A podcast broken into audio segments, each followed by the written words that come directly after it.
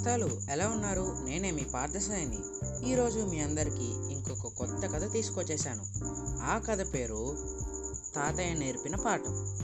తాతయ్య తాతయ్య ఈరోజు స్కూల్లో బోర్డు మీద ఆత్మస్థుతి పరనింద పనికిరాదు అని రాశారు. అంటే ఏంటి తాతయ్య? అని స్కూల్ నుంచి రావడం రావడమే పరిగెట్టుకుంటూ తాతయ్య దగ్గరికి వెళ్ళిపోయాడు. ఆ పిల్లవాడి పేరు వేణు. అతను మూడో తరగతి చదువుతున్నాడు. సరే చెబుతా విను.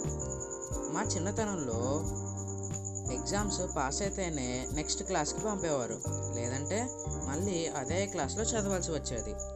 నా స్నేహితుడు శంకరయ్య బాగానే చదివేవాడు. కానీ చదివిన దానికంటే చాలా ఎక్కువ చేసి చెప్పుకునేవాడు. దాంతో స్నేహితులు వాడు చెప్పింది వినేవారే కానీ నమ్మేవారు కాదు. అలాగే అతనికి ఎవరు సహాయం కూడా చేసేవాళ్ళు కాదు. చివరికి ఒక సంవత్సరం పరీక్ష అతను ఫెయిల్ అయ్యాడనమాట చదివిన తర తరగతే మళ్ళీ చదవాల్సి వచ్చింది అని వివరించాడు తాతయ్య. అంటే ఆత్మస్థుతి అంటే మనది మనం చేసుకున్న దానికన్నా ఎక్కువ చెప్పడం అనమాట అని ముగించాడు తాతయ్య. అయితే మనం చేసుకుంది చెప్ప చేసింది చెప్పుకోకూడదా అని అడిగాడు వేణు. చెప్పుకోవచ్చురా. అయితే చేసింది చేసినట్లుగా నిజాయితీగా చెప్పాలి. అందులో గర్వము నేనే చేశాననే గొప్ప ఉండకూడదు. అవి ఉంటే ఎప్పుడప్పుడు బోర్లా పడడం ఖాయం శంకరయ్యలాగా అని అన్నాడు తాతయ్య. వేణు అర్థమైందంటూ తల ఊపాడనమాట. మరి పరిణింద అంటే ఏమిటి తాతయ్య? అని అడిగాడు. సరే చెప్తాను. మా తరగతిలోనే శ్రీకాంత్ శరత్ అనే ఇద్దరు స్నేహితులు ఉండేవారు బడికి ఇద్దరూ వచ్చి వెళ్ళేవారు. సాయంత్రం కలిసి గేమ్స్ కూడా ఆడుకునేవాళ్ళు. శ్రీకాంత్ మాత్రం తప్పనిసరిగా రోజు ఆ రోజు చెప్పిన పాఠాన్ని ఆ రోజే చదువుకుంటాడనమాట శరత్ మాత్రం పెద్ద శ్రద్ధ తీసుకునేవాడు కాదు. చివరికి ఎగ్జామ్స్లో శ్రీకాంత్ పాస్ అయ్యాడు. కానీ శరత్ పాపం ఫెయిల్ అయ్యాడు. శరత్ శ్రీకాంత్తో నీకు మంచి మార్కులు వచ్చాయి. నేనేమో ఫెయిల్ అయ్యాను.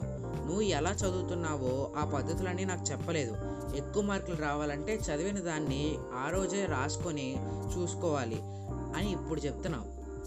నేను పాస్ అవ్వలేదంటే దానికి కారణం నువ్వే అని అన్నాడు శరత్. ఒరే వేణు అసలు శరత్ అన్న దాంట్లో నిజముందా చెప్పు అని అడిగాడు అనమాట తాతయ్య. లేదు తాతయ్య శరత్ శ్రద్ధగా చదువుకోవడం చదువు చదువుకోపోవడం వల్లే అతను ఫెయిల్ అయ్యాడు. కానీ అనవసరంగా శ్రీకాని తిడుతున్నాడు. ఓహో పరణిందా అంటే మనం చేసిన తప్పుకి అవతల వాళ్ళ మీద తప్పు వేయడమా? అర్థమైంది తాతయ్య? అని అన్నాడు వేణు. అదిరా మనవాడ అలా ఉండాలి. వెళ్ళి ఆడుకో అన్నాడు తాతయ్య. కాదు వెళ్ళి చదువుకో అని చెప్పాలి తాతయ్య అని నవ్వుతూ లోపలికి వెళ్ళిపోయాడు.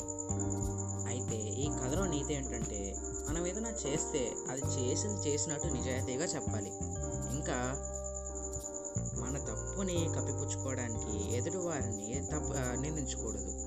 ఇంకా ఈ కథ సమాప్తం నేస్తాలు. మరి ఈ కథలో పొడుపు కథలు కూడా వినేద్దామా మరి? మొదటిది. పచ్చని పందిట్లో ఎర్రని పెళ్ళి కూతురు. ఎవరది? ఇక రెండో ప్రశ్న. పచ్చని ఇల్లు. ఇల్లు పగిలి తలపడ్డాడు. లోపల నల్లని పిల్లలు ఉన్నారు. ఏంటది? ఇక చివరి ప్రశ్న. పసుపు దుప్పట్లో తెల్లని ఆసామి. ఎవరది? సరేనండి మరి. ఈ మూడు ఆన్సర్ క్వశ్చన్స్కి నాకు ఆన్సర్స్ నా పర్సనల్ వాట్సాప్ నెంబర్ అయినా పెట్టవచ్చు. లేకపోతే చిట్టుకర్ల గ్రూప్ డిస్క్రిప్షన్లో ఉన్న చిట్టుకర్లు ఇన్స్టాగ్రామ్ ఫేస్బుక్ ట్విట్టర్ మూడింటిలో దేనికైనా మీ ఆన్సర్స్ని నాకు పెట్టవచ్చు. నేను ఇక ఉంటానండి మరి. మళ్ళీ రేపు ఇంకో కొత్త కథతో మీ అందరి ముందుకు వస్తాను. అంతవరకు సెలవు.